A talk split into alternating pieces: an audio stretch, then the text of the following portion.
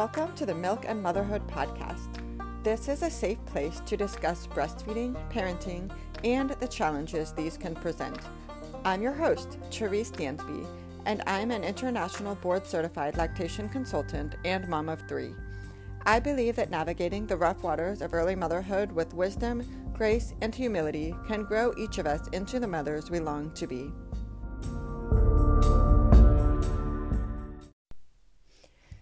Hi, everyone. Welcome to episode one of the Milk and Motherhood podcast. I've been wanting to start a podcast all about breastfeeding and motherhood and the commonalities I've found between the two, and it's finally happening. Today's episode is going to be a short one, just introducing me, the concept behind the podcast, and what you can expect from the first few seasons. I'm Therese. I'm a nurse, a lactation consultant, homeschooling mom. I graduated from nursing school in 2007 I was planning on becoming a nurse midwife. However, after graduation, I started working as a registered nurse in the neonatal intensive care unit and I fell in love with the babies. After about five years of NICU nursing, I started wondering what else was out there. I obtained my specialty certification in neonatal critical care, but I still felt restless in this job I used to love. So I got accepted into midwifery school, got about halfway through my grad school hours, and realized between shadowing other midwives, working for nine months in a high risk OB center, working for another nine months in a midwife led birth center, and really looking closely and prayerfully at my life that midwifery wasn't the path for me. I went back to the NICU and was still working there when I had my oldest child, who's currently eight. Breastfeeding him was more difficult than I had imagined. I thought a healthy pregnancy plus full term baby plus good delivery would equal breastfeeding magic. It was especially difficult for me to admit that this equation wasn't working at the time because I was a nurse. I worked with babies. I was actually already a certified breastfeeding educator because my 10 year goal was to pursue IBCLC certification. So when my baby, who was nursing for hours around the clock, wasn't back to his birth weight by two weeks, I felt like such a failure. And I overcompensated in my overly anxious state by diving into what exactly was going on and how to fix it. The lactation support I received at the time was marginal at best, and I thought there had to be a better way. So when my son was one, I started accumulating the rest of my didactic hours to sit for the international board exam to become a lactation consultant. Simply sitting for the exam requires thousands of hours of direct feeding experience with moms and babies, almost 100 hours of lactation specific training, and a science background. I started working as an IBCLC in training with some wonderful mentors at a hospital in Kansas City in October 2015. I took my board exam in April of 2016 and I felt like I'd finally found my calling. I worked at that hospital in the postpartum unit and the NICU from 2015 through 2019. In 2016, I also started working as a home visit lactation consultant and was able to con- continue that even after I left the hospital. By 2020, we had two kids, we'd moved to a new state, and everyone knows that 2020 was kind of a mess. Meanwhile, my older kiddo was six at that time, and we had been gearing up to homeschool anyway. Diving into more formal homeschooling was much more emotionally and intellectually intensive for me as the mother than I had anticipated. I did go back to work as a nurse in the NICU on the weekends for a year or so to provide for our family during those turbulent times. Once things started normalizing again, I did leave the hospital and get back to private practice, as well as teaching prenatal breastfeeding and newborn care classes in Nebraska, where we now live. I also got pregnant with our third baby and started working on a virtual breastfeeding course since in person gatherings were still so hard to come by. Now it's 2022. I have three kids. Recently, my colleague Courtney and I released our virtual self led breastfeeding and postpartum course called Nourished Beginnings. I had so much fun writing the course content that I couldn't quite shut my brain off again. As I learn more about how to educate my kids, it has ignited a passion in me to educate my theoretical clients in a different way before they're actually running into breastfeeding roadblocks and coming to me for help.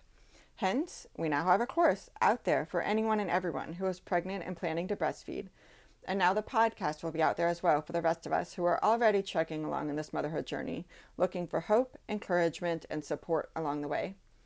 My personal motherhood journey has paralleled my breastfeeding experience in so many ways, and I'm grateful it has given me one lens, of which there are many, through which to view struggles, accomplishments, sacrifices, and boundaries in parenting.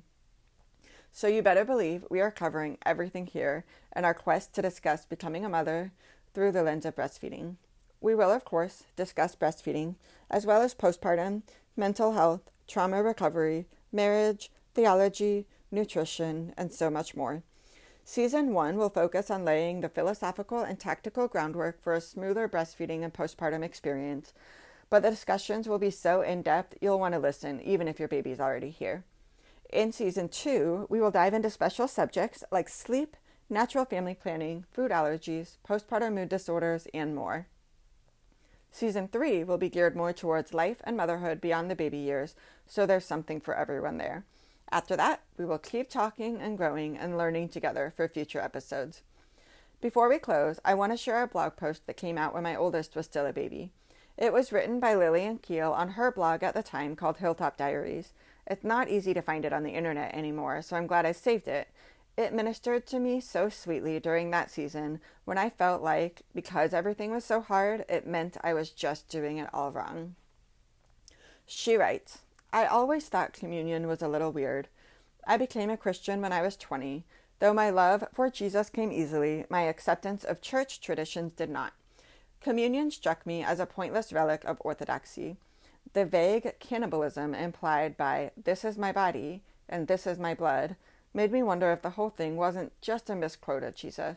Didn't the church have more important works of justice to do than sit around feeding each other stale wafers?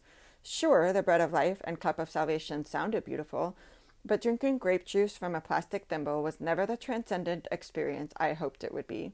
It wasn't until I became a nursing mother that I began to understand the Eucharist. My experience of breastfeeding has been very straightforward. My kids were both good latchers and grew steadily. Once I got over the initial shock of milk coming out of my boobs, I found it all quite simple and peaceful. By some mysterious process, my body produced the perfect nourishment for my babies. There was nothing gross about this transmission of fluids. I quickly ditched the nursing cover and breastfed on demand for food, for healing, for sleep, for comfort. When my baby was a few months old, an acquaintance asked if I was breastfeeding. When I responded in the affirmative, she said, I knew it. I could tell by the way he looks so adoringly at you. He's like, You're all I need, Mom. Perhaps this is what Jesus had in mind for the Eucharist through the breaking of the bread, God invites us into the nursing relationship, the meeting of all our needs. I think about the cracked nipples and the itchy thrush, the aches and fevers of mastitis, the midnight trek across the house to feed a crying baby, fatigued to the point of nausea. This is my body, broken for you. I think about the times I missed out because of the chore it was to keep my baby fed, the chained up feeling of pumping at work, the moments when I wished desperately for a break poured out for you and for many. I think about God, who has given me these children and this means to sustain them, who is present in the Eucharist and in my nursing chair, who by these sacraments invites me to participate in his life giving power. Do this in remembrance of me. Amen. With that food for thought, I'll wrap up this episode right here. You can follow me on Instagram at happy.mama.healthy.baby for more along these lines. Feel free to reach out to me via email at therese.dansby at gmail.com. See you next time.